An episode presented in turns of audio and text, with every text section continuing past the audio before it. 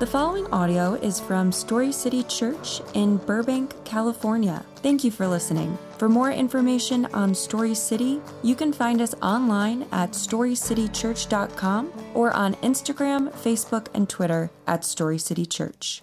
Amen. Good morning, Story City. Um, my name is Stephanie. I'm very grateful. Thank you. Thank you. Um, I'm very grateful to be reading scripture with you this morning. So, if you're capable, please stand with me for the reading of God's word. I will be reading Deuteronomy 10, uh, 14 through 17. The heavens, indeed the highest heavens, belong to the Lord your God, as does the earth and everything in it. Yet the Lord has his heart set on your ancestors and loved them. He chose their descendants after them. He chose you out of all the peoples, as it is today.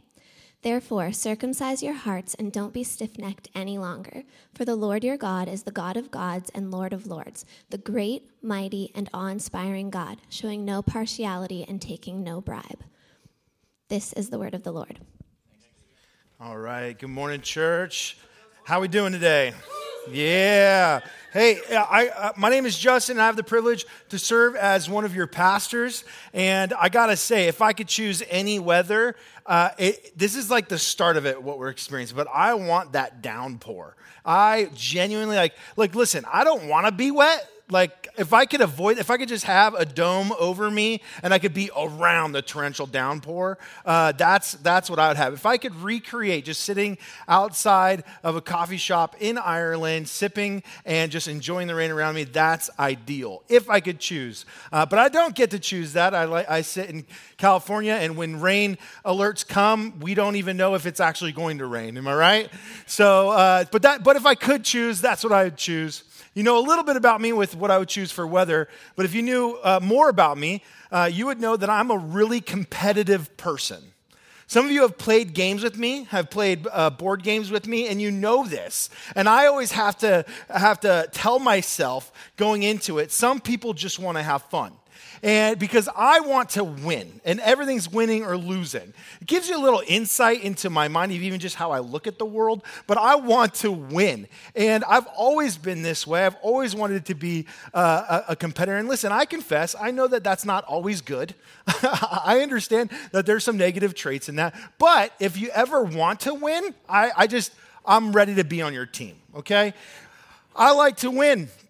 And I've always had this, this competitiveness about me, which growing up gave me a really love hate relationship with pickup sports.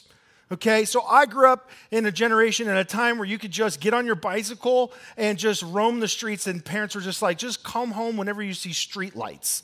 And, uh, and, and, it, and really, all you would do is you would get on your bike, you would roam around the neighborhood just to see is there another kid just standing somewhere, and then go make friends. So, how many times I had to like, go, we'd go hang out at a stranger's home, I'd pick up a landline and call family to tell them this is where I am today. And my parents are really just hoping that when the street light comes on, that I'm home. Uh, we didn't have cell phones. I didn't. We didn't have a pager, so it was just it was just street lights, man. And uh, but I, I, you would drive around and you would just start collecting your friends and form pickup games. And I had a love and hate relationship with it because I wanted to win. And and so that was part of it because there were there were people who would do a pickup game and they're like, I'm just here to have fun. I'm like, there are there's we're playing pickup football. There's points. Winning is fun. And so it was, uh, but the thing that really gave me a love hate relationship with the pickup sports is somehow you had to figure out teams. And often, what would happen is two people would, would go out, would somehow select who the team captains are. They'd walk out. Everybody else had a line up. And then you were just, you're just ranked and engaged by how you looked. And just to, so that you understand me a little bit more, as a kid, the best way that I could describe what I was was a gangly mess. Okay, so if, in your head, if you can draw an image, if you know these images, just think like the young Forrest Gump with, with the braces on his legs or, and a mixture of a little bit of alfalfa from Little Rascals. Okay, that was me, freckle faced and just, and it didn't help that my mom was like, oh, let's dress you up as alfalfa for Halloween when you go to school. And uh, it's like hindsight, like, let's not let me get picked on. But that's, I digress. So when I lined up at the, at the, at the field, I was always last to be picked. And then I hit a growth spurt, and then I became big. And then for the rest of my life, it's just been the big guy that stands at the line. And whenever you're playing pickup sports, you that people are looking for the skill-based player, so the big guy's never what they go for first. So for my life, it's always been being picked near the bottom. Always have. But here's the thing I, I, I'm an athlete. I'm pretty good at sports. And so my identity is inside of this thing. And when you're standing up at the line, and no shade on them, like you're picking based off of face value of what you think someone's capable of. I mean, that's the, that's the realm you put yourself in as you, t- as you step up to the line and, and you're being weighed and you're being measured by what can you produce. And as a good team captain, you're sitting there, who's going to help me win? And you're looking at not just who's my best overall, you know, athlete that's going to help me win. You're looking at, okay, we need some role players. This person looks like they could play this position. Maybe that's going to help us win. Like, I get that. But for me as a competitive kid who was an athlete, it, it, it drove me to compete in competitiveness that I would say, okay, I got picked towards the bottom, but I'm to come back next week and I'm to be picked one slot higher until I'm continuously come back. I'm to prove to you that I am worthy of your selection until I get picked first overall. And that's my goal. Like it didn't, it didn't deter me. It motivated me to be that first pick. But every time, to this day, I love playing ultimate frisbee. If I'm playing with strangers and, and, and we get to, I'm still towards the last pick. But my, my drive is to say, I'm going to come back next week. You're going to pick me higher. I'm going to show you that I'm a game changer. That is a part of of, of that competitive drive for me. But it feeds into this identity of how we even select and choose things p- based off people's value and worth. I mean, how many of you have ever, it didn't matter if it was a pickup sports game or maybe it was PE for you or, or you had that horrible childhood where you showed up to church and thought, we're just doing church, but then they threw dodgeballs at you. How many times in your life have you, uh, has anybody else had to walk up to a line to be selected? Okay, a few of you, a handful of you. You, some of you, it, it causes this awestruck fear, as if people are just looking at you and you're like, I didn't need you to tell me that, I, that my value was low in this area of life. Okay, I knew that. I'm just here because I have to be, right? And it could be really, you, you, there could be some shame uh, involved. It, like, it just, because it has to do with identity and whether or not we are worth or valued enough to be chosen. And here's the thing is that's something that we do experience on this earth. It's not just in pickup sports. We experience that all around. If, a, if you're trying to date somebody, there's so many different, if you're going in for a job interview, there's so many areas where you have to try and prove your value and worth and whether or not that, you are, that you're worthy enough or valuable enough to be chosen. And here's what's hard is we cannot take this earthly experience, this earthly perspective of what it means to be chosen and take that into our relationship with God for what it means that he would choose us. That we have, a, not, not just on one sense that we have a value to offer him and that he would only pick those that he, that he deemed valuable, but even for, for on the back end to think that well if, if my perspective is that i only offer value that my choosing is only in what i have to offer then I, on the back end, that means that there's a lot of pressure to maintain my value. And I understand that temptation because it's how we experience this thought or idea of being selected, of being chosen. And it leads us, we read it in our passage already, uh, but it brings us to our, our, our scripture for today that talks about God's choosing. And, and we have to focus on this because, because it does affect our identity. It does affect how we perceive ourselves or how we view God perceives us. We're in a series right now called Maker's Mark, believing that all humanity is created in the image of God and that our identity matters because we carry the identity of God. It doesn't matter where you're at in your journey or your, or your faith, whether it's your first time in church, whether you've been coming for a long time. This truth matters that how we view God will dictate how we view ourselves.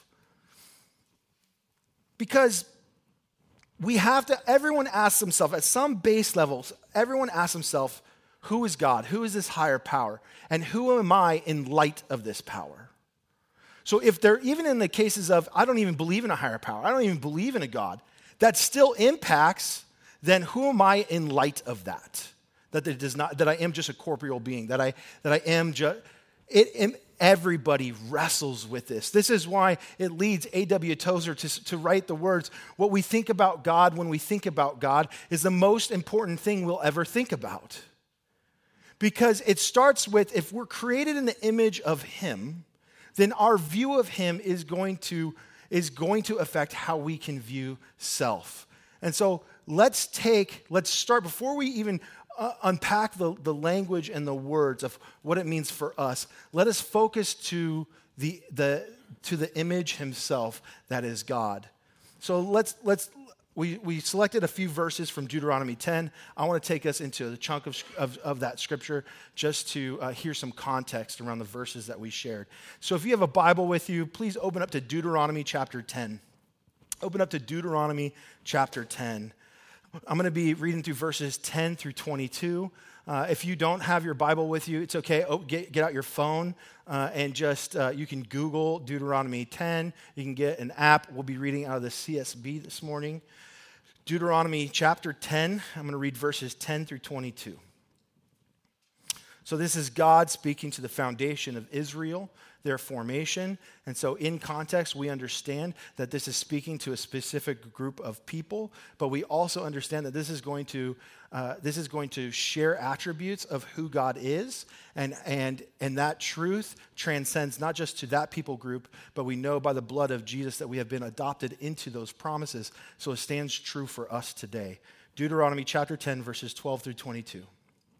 And now, Israel what does the Lord your God ask of you except to fear the Lord your God by walking in all his ways, to love him, and to worship the Lord your God with all your heart and soul? Keep the Lord's commands and statutes I am giving you today for your own good.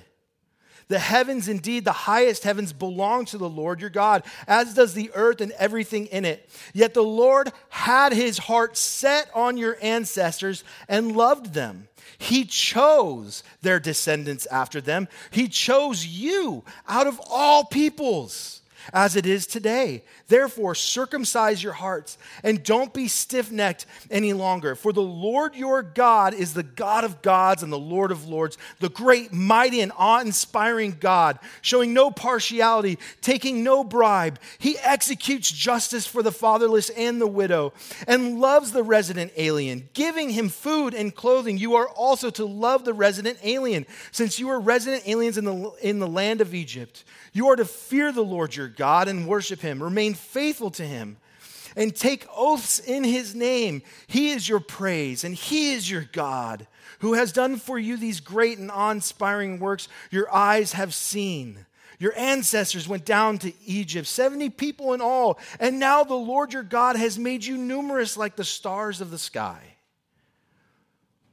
As we read these, these words, as we receive the scripture this morning, I want you, everything else is going to be in the lens of this. If you don't remember anything else from this morning, I want you to remember that God chooses you for your good and the good of others.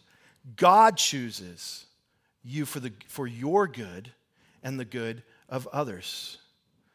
God's chosen are holy. And this word holy, which literally translate, literally means to be set apart, which is going to matter set apart from the rest of the world. This is, this is a message of promise to, to the people, to God's people, to those who know Jesus.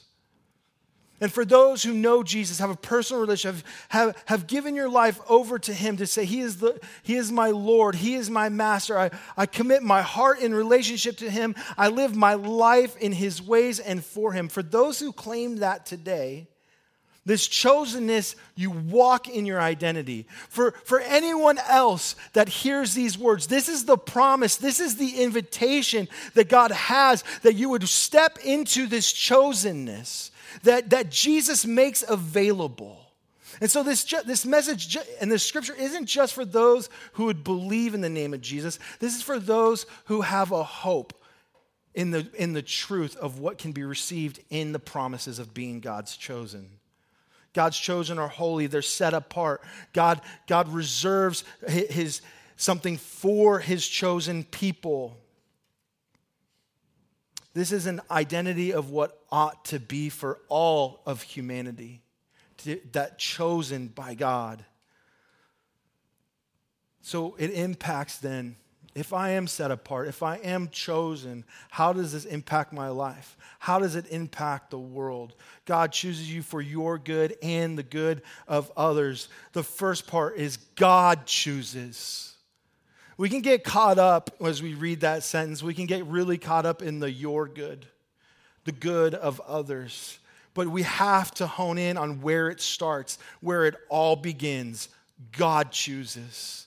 Verse 14 in our scripture this morning, verse 14, hone in on this. If you, if you have that Bible with you, underline, highlight. If you have your phones, highlight this. Verse 14, the heavens, indeed the highest heavens, belong to who? the Lord your God, as does the earth and everything in it. The earth, where do you live? Are they Good, quick answer. I love it. Yeah, you live on earth. Everything belongs to him. He is the Lord of lords, the King of kings, the creator of all. Everything belongs to him. Everything in the heavens, everything in the earth. It is God who chooses. This is his ability. This is his right. This is who he is. God chooses, and if you want to put a little note in there, if you're, if you're following along, which I encourage you to do, to take some notes, God chooses. And let us not make a mistake. Put a little heading in there that says, for him. God chooses. It starts with Him. It, it, it, all belongs to Him. What motivates? What is for Him? Everything is for Him. God chooses for Him. God chooses. To, to clarify before going forward, that's not to say that we don't have a level of choosing, but we only have that ability in response to what He's made available. We only have the option to choose God in response to His making available and choosing. So it is God who chooses. God chooses for his glory. The heavens, indeed, the highest heavens, belong to the Lord your God, as does the earth and everything in it. God chooses for who he is, not for what we have to offer, but for his glory based off of his character. This is important because a lot of times during gospel presentations, God has, we'll say things like, God has a purpose for your life. And I, and I say that, and I mean it when I say it. But oftentimes in gospel presentations, we might say things that can honestly be confusing sometimes. Like, God has a purpose for your life. You're uniquely made, and God has a purpose for his kingdom for you. God has a plan for your life. And this is true. But that does not mean that this is your value to Him. We cannot get that confused. God did create you uniquely for a purpose, and, and God has a redemptive plan in your life, and God wants to build His kingdom, and God has a plan for all His people to, to, to, in, their, in what He can redeem, and He's going to use it for the glory of His kingdom to praise His name. But your attributes, your giftedness, that is not your value to Him. That is not what makes you valuable. We are not chosen because of our potential. Our potential is only ever reliant on His strength and redemptive work.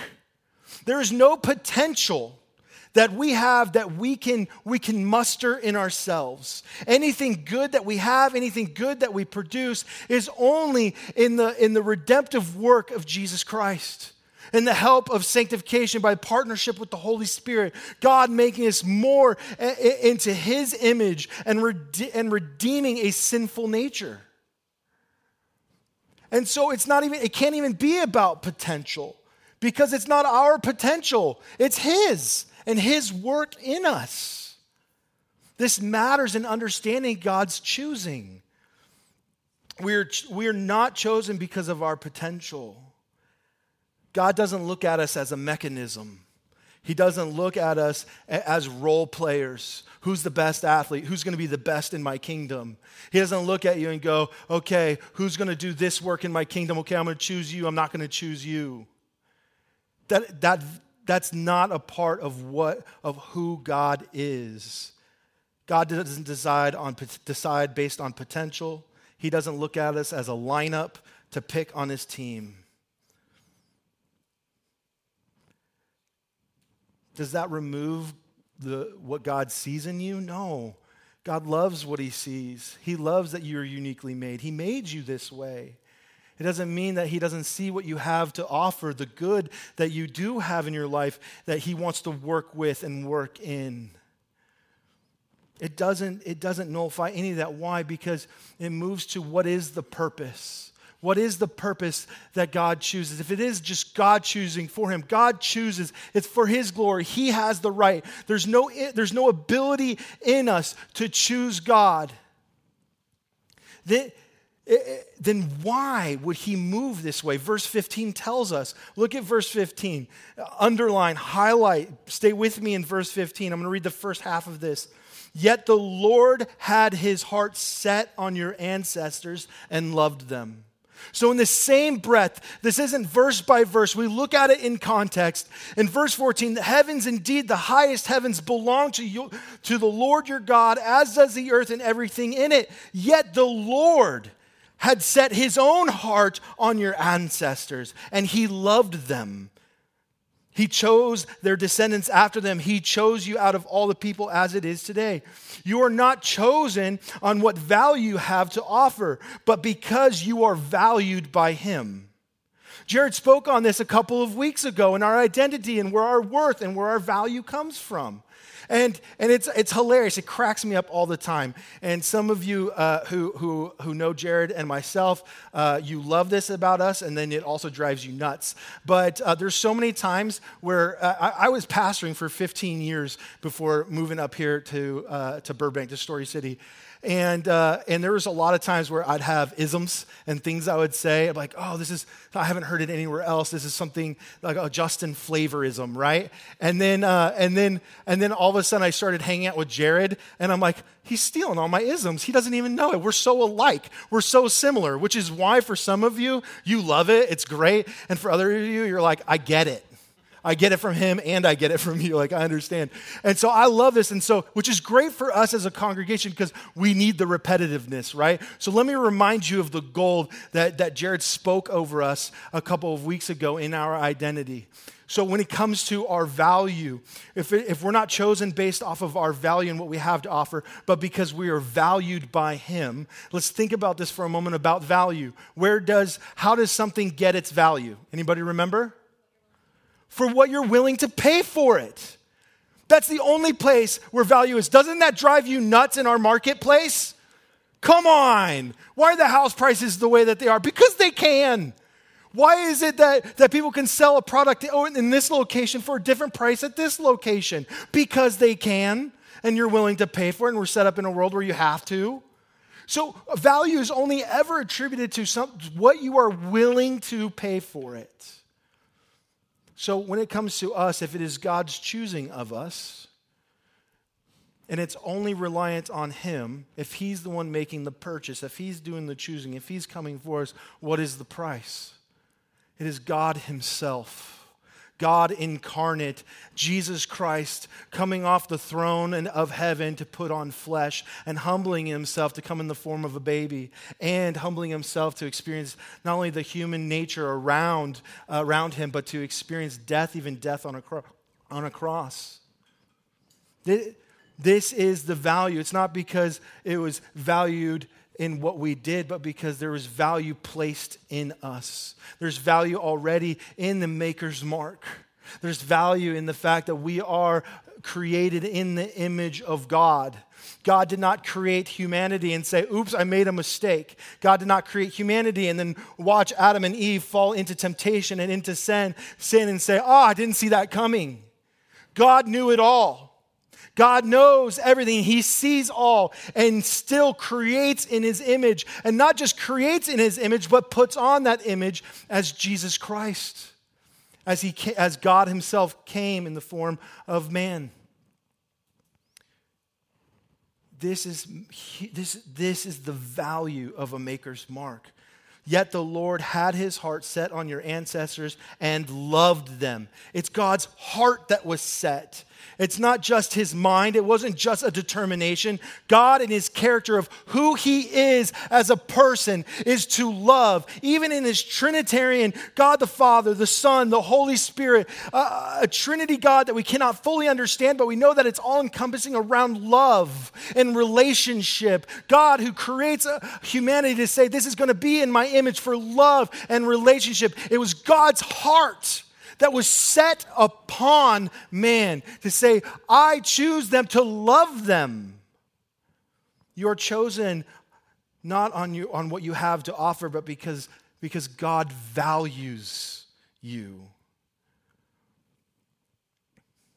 His choosing is rooted in love, which means that you are loved. It goes back to this, the, the message from last week. You are beloved. His choosing is rooted in love. And if his choosing is moved by love, then our response ought to be in love. He's not selling fire insurance. Some of you didn't get that joke. So let me just officially put on my dad hat for a moment. Some of you are like, what does that stand for? It's dad. If, if, you, know, if you know, you know. Or is it on this side? I can't, I can't remember. But so put on the dad hat for, hat for a moment. Let me explain a joke to you. Okay?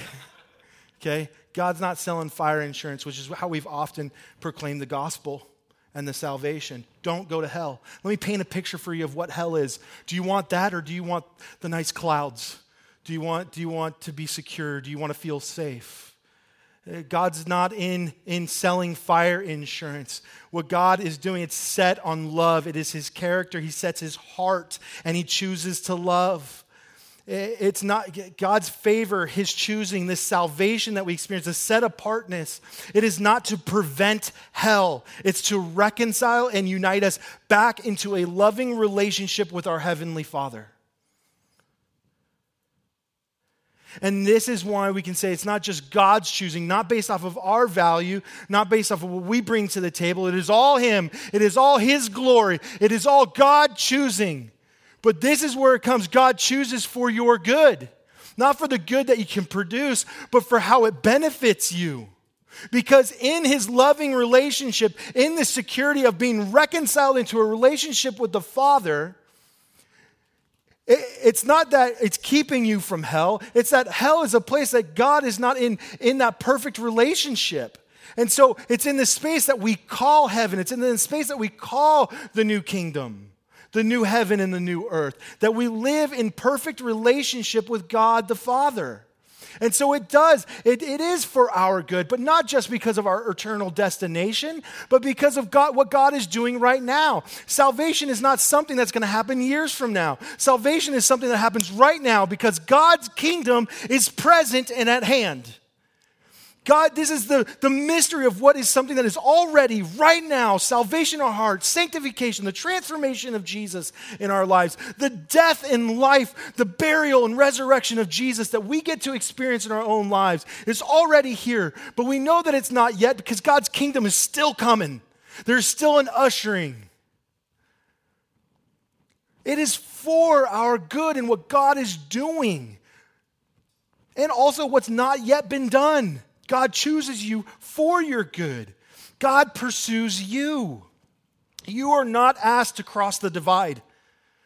Because here's the truth we can't. We can't cross that divide. We can't get ourselves to heaven. We can't get ourselves to Him. It is only by His grace. We can't cross that line. And here's the truth humanity, we've tried. We've tried in so many different ways throughout history to cross that divide. So many different religions have been formed. So many different methodologies and ideologies have formed to try and get us to cross, for us, humanity, to cross that divide. And it's not working. It has not worked. It will never work because we can't cross that divide. Only He can, and He did as Jesus. It's not possible for us to cross that divide. Without God's intervention, we would not choose anything else. If it wasn't for God's intervention, we would choose anything else that's not Him. Okay, so in a, lot of, in a lot of sense, a lot of people will go, well, if you're not choosing God, you're choosing hell. And that's not true. Because what sin is, is choosing anything that's not Him. And the devil wants you to make you think that it's these polar opposites, that if it's not this direction, it's this direction. But to be fair, if, it's, if God is this direction, if He's the, the way, the truth, and the life, if God is this direction, it doesn't matter if you're just a small bit off. God, God's direction, it's not, sin isn't just this, this polar opposite. Sin is anything that, so for us as humanity, we can't cross that divide. We can't, we can't even choose that.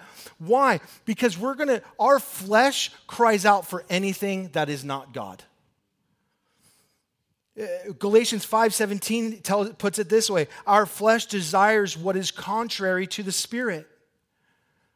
And it'll take anything that's not God. In fact, sometimes it'll take something that doesn't even look polar opposite and it'll just slap God on top of that. It looks similar, it feels kind of the same way. That and it'll and it will distract us and get us pursuing something that we think is good, but it's not God.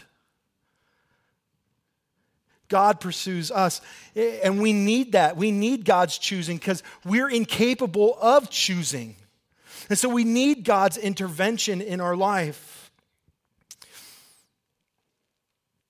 It's not just about capability, but without God's intervention and choosing, we could not get there ourselves. If it is He who chooses, I've said this before, I love it. It's so, it was so soul transforming for me when I really understood this, which is why I constantly bring it back for us. If it is He who chooses, if it is God's choosing, if it is He who chooses, whose responsibility is it for the keeping? It's His. It's His. If it is He who's choosing, not us, if we can't choose Him, if it's solely on Him, God chooses, whose responsibility is it for keeping? It's God's. So, once again, thank you, God, that it is your choosing. Because even if somehow, if there was even a realm of possibility that I could make that choice, I know that I wouldn't keep that choice. So it is only by his, by his relentless pursuit in me, his relentless promise of keeping and choosing, his relentlessness. If it wasn't for that, there would be no security because he is the one who keeps. And gosh, is there not just a freedom and a weight lifted in that? Because if it wasn't about our performance, if it wasn't for, for our value on the front end, if it wasn't for that, then it was never that to keep it in the first place. Am I right? Once again, God chooses you for your good, it's for our benefit. It's why uh, a, friend of mine, an author, Kyle Roberts, can say humility, humility, not good actions, is the driving force behind our relationship with God. Humility, not good actions, is the driving force behind your relationship with God that there's a, there's, there should be a wrestling in your heart. But shouldn't I act this way if I have Christ in me? Shouldn't I shouldn't somebody be look this way for that's looking at fruit. That's looking down the line. In the now, in the today, in the moment, it starts in humility as the driving force behind our relationship with God. If I am humble enough to say, less of me, more of you, if I'm humble enough to say, not my will, but yours be done, if I am humble enough, is it not the faithfulness of God to maintain the keeping of, his, of, of that, that which is connected to the vine? It is in his keeping. Thank you, Jesus. So, how do we respond in this? Verse 16, once again, underline, highlight. Verse 16, how do we respond? Therefore, circumcise your hearts and don't be stiff necked any longer. Let me start with this, this concept of being stiff necked. Um, I have a toddler at home, he's three, and, uh, and he's got the stiffest neck of anybody I've ever met okay? Because there's times where I'm like, dude, I need you to look at me. I need you to understand my words. I need, we need to have a conversation. And he's like, over here. like, well, and, I, and like, as a parent, I'm like gently, like cusping his head, and I'm like trying to gently turn it, and it just won't turn. And I'm realizing if, uh, like, I know I have the strength, but I know that I can force this turn, but it's not ending well for either of us if I do. And so, and it, it is probably the hardest thing I've ever had to move in my life, especially, especially if Bluey is on anywhere. Anywhere. Okay, Bluey Mickey Mouse. Like, if a toy goes off at the wrong time to play the theme song or Mickey's voice, it's gone, it's over. That kid is stiff necked off to the side. This is what it means for us. Once again, if our des- destination, if it's the way, the truth, and the life, the stiff neckedness is, is looking anywhere else. And God saying, Eyes on me, come to me. I want to speak to you. And if you know anything about children, eye contact matters. That's why in my home, I'm constantly, before I say anything, I'm like, Eyes on me, dude. Eyes on me. I have something to say to you. Because I know if his eyes aren't on me, that retention's gone. In the same way, what, what the call is here of how do we respond? God is speaking to his chosen people. Eyes on me. I have something to say to you. You are my chosen people. I have chosen in my heart to set it upon you in love. I have a way, a path for you. But you're not going to hear this if you're stiff necked, if you're stubborn. Come this way. I'm not going to go that way. Come this way. I have something beautiful. I have something for you. you I know you can't see it yet. I don't know. I'm going to stay this way. He's saying, circumcise your heart. Do not be stiff necked. Let me guide you. Let me lead you. If you would just set your gaze upon me. I know you won't be able to see the destination, but you can see me before you. And if you just had the faith in me, I will lead you and I will guide you the circumcising of one's heart. It's the commitment, circumcision, this, this, this covenantal language that is a promise of keeping, this commitment that I, that I will make this vow, I will make this promise, I will make this covenant, this irreversible, irreversible covenant with you. Circumcise your hearts Commit your hearts upon my heart. It, is He that chooses out of love. Our response is then out of love, which means that we don't circumcise the flesh because it's not what the flesh has to offer. It's not in our strength, it's not our Circumcise the heart. Humble yourselves. Allow your heart to be transformed by Him, by His character and what He wants. And yeah, you're not going to be able to, to, to follow it on your own accord. So don't be stiff necked and set your gaze upon Him. God chooses for your good. And here's the third thing for us and for the good of others. And the good of others. Verse 18 and 19 in our passage. He executes justice for the fatherless and the widow, and he loves the resident alien, giving him food and clothing. You are also to love the resident alien, since you were resident aliens in the land of Egypt. My friends, and so long ago as Jesus as God is speaking these words over Israel and calling them as a nation set apart on this day who is the resident alien in that choosing? It's the Gentiles. It's us. It's those who by the blood of Jesus by the grace of Jesus have entered into the covenant with him God chooses for the good of others. This promise that is not only good for, for themselves, but it's, it's, it's for all people. God chooses for the good of others. God's choosing has always been for the world. God was using the Jews to be a light to the world. And I, and I believe context and consistency is everything as we look at Scripture. So I want to I want to show you a simple roadmap. I want to I want to demonstrate to you a simple roadmap of how we see this from the very beginning. It wasn't just about a chosen people that was Israel, but a chosen people that was Israel that was always meant to welcome in the world.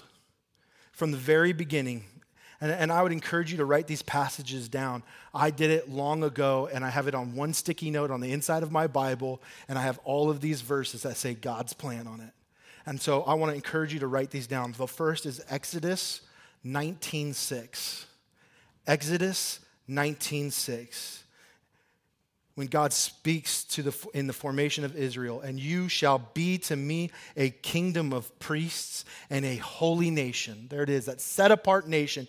Not to look like the nations around you, but that you would be set apart, that you would look different, and it would be evident because my blessing would be upon you and you shall be to me a kingdom of priests and a holy nation. These are the words that you shall speak to the people of Israel.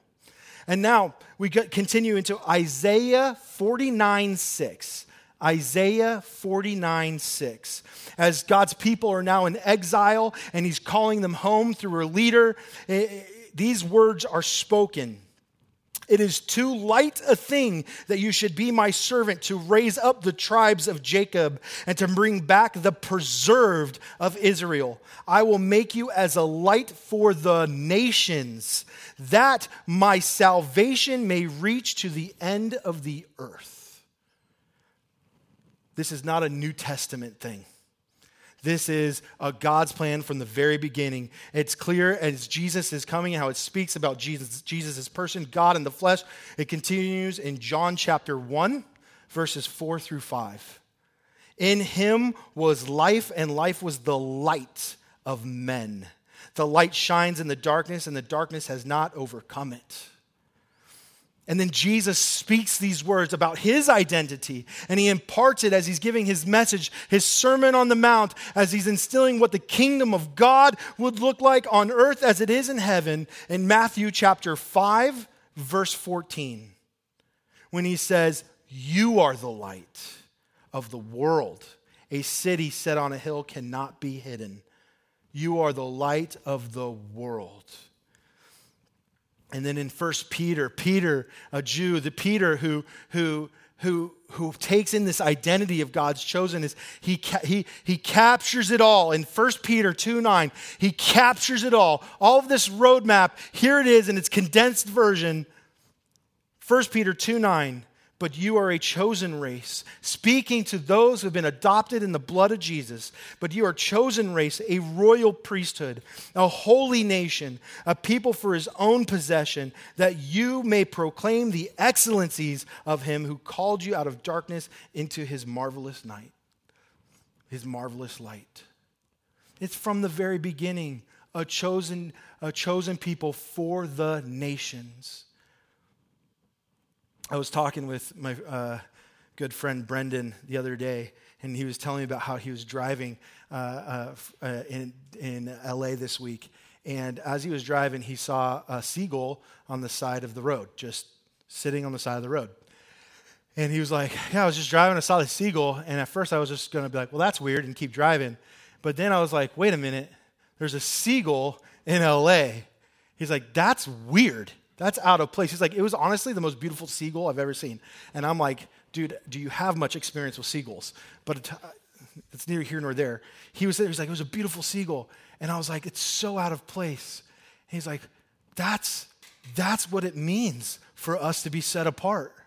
That's what it means that we that that there's a that our life should be in a place that is beautiful. That eh, at first sight, be like that's out of place, and it points to there's a home for you. There's a place for you. And, and I was like, dude, I love this simple little seagull. I, I love that it speaks to you because he points to a truth. It points to a truth. My, my preaching professor in college once told us, uh, as, as aspiring pastors, he spoke to us about it, what it means to preach the good news. And he said, Listen, when you preach, you need to understand that people connect with brokenness, not success if you want to if you want to draw in a congregation if you want to if you want to be tender and caring and a shepherd with others understand that people connect with brokenness not success. We want to be encouraged but the most reliable stories are almost always the redemptive ones. We lo- i mean we love a good redemption story we love a good underdog story. It ties in us this, this deep understanding of I'm broken and there's something that I can be called to. It's this thing that something stands out, something's not right. There is a place, a home for me. Last week I touched on 2 Corinthians 4:16 and I want to end uh, us by, by capturing this out of places, this for others, this, this kingdom of heaven, this kingdom of God uh, back into this passage, talking about something of a prized value, a prized possession that is God's, uh, God's presence, the Holy Spirit residing in our earthly flesh. In 2 Corinthians 4, starting in verse 7, it says this But we have this treasure in jars of clay to show the surpassing power belongs to God and not to us. Now, I'm going to read the rest of this passage, but can we hear that for a moment? How easy it is for us to say, I've received Jesus. For God so loved the world, he loved me. And how easy it is to see this prized possession that is mine. And that all I have to do for the rest of life, from that moment of conversion, from that moment of choosing Him, it's my responsibility to keep it and to maintain it, to make sure that this prize never gets broken, that this prize never gets tainted. And so I'm just going to lock it in a box, I'm going to keep it secure. But we have this treasure in jars of clay to show that the surpassing power belongs to God and not to us. We are afflicted in every way, but not crushed, perplexed, but not driven to despair, persecuted, but not forsaken, struck down, but not destroyed, always carrying in the body the death of Jesus, so that the life of Jesus may also be manifested in our bodies. For we who live are always being given over to death for Jesus' sake, so that the life of Jesus also may be manifested in our mortal flesh. So death is at, hand, in, at work in us, but life in you. For it is all for your sake, so that as grace extends to more and more people, it may increase thanksgiving to the glory of God. So we do not lose heart. Though our outer self is wasting away, our inner self is being renewed day by day. Why is there a set apartness? Why is there a choosing? Why is it that God's blessings would be in this choosing? Why would God work in something that is imperfect, not something that's going to perform, per, perform to its best? It's because it's not just for you, it's for others. And as we live our lives, as we sit in a space, as we are a city set on a hill, that, that what happens that's good in us, it is for, we're in jars of clay to show that the surpassing power belongs to God. All the glory to Him. Our hearts, let me, church, our hearts should be consumed by a love to see the world come to know a loving relationship with Jesus. Not something that's good, not something that is like, well, if that happens, that'd be nice. Oh, it'd be cool to see these cool stories happen. Friends, our hearts, if, if, if you know Jesus, if you've been reconciled, if you've been redeemed, if you know the chosenness, the, what comes with that, the love and the unconditional, relentless pursuit of God, if you know this for yourself, your, our hearts should be consumed that the rest of the world would know a loving relationship with Jesus. It should be all consuming. Every person with no reserve and, and, and do not get caught up in looking at a lineup to see who's worthy of, of being chosen. Do not get caught up in that. Because let me tell you something right now God, Jesus, is way more comfortable with sin than we are. You look at his earthly ministry, the people that he spent time with, and thank Jesus because that, that's his character because I'm that person and I needed him. God is way more comfortable. So as we go out, do not pick your lineup. It is not on merit. It is not on value. It is not what they have to offer to the church as a friend to you, to, a, to, to his kingdom. It is every human being without reserve. Our hearts should be consumed by this. And listen, I'm not saying that every person here has a call to be a pastor. I'm not saying every person here has the responsibility to be a street evangelist, an apologist or, or, or that you can only produce Christian media and content.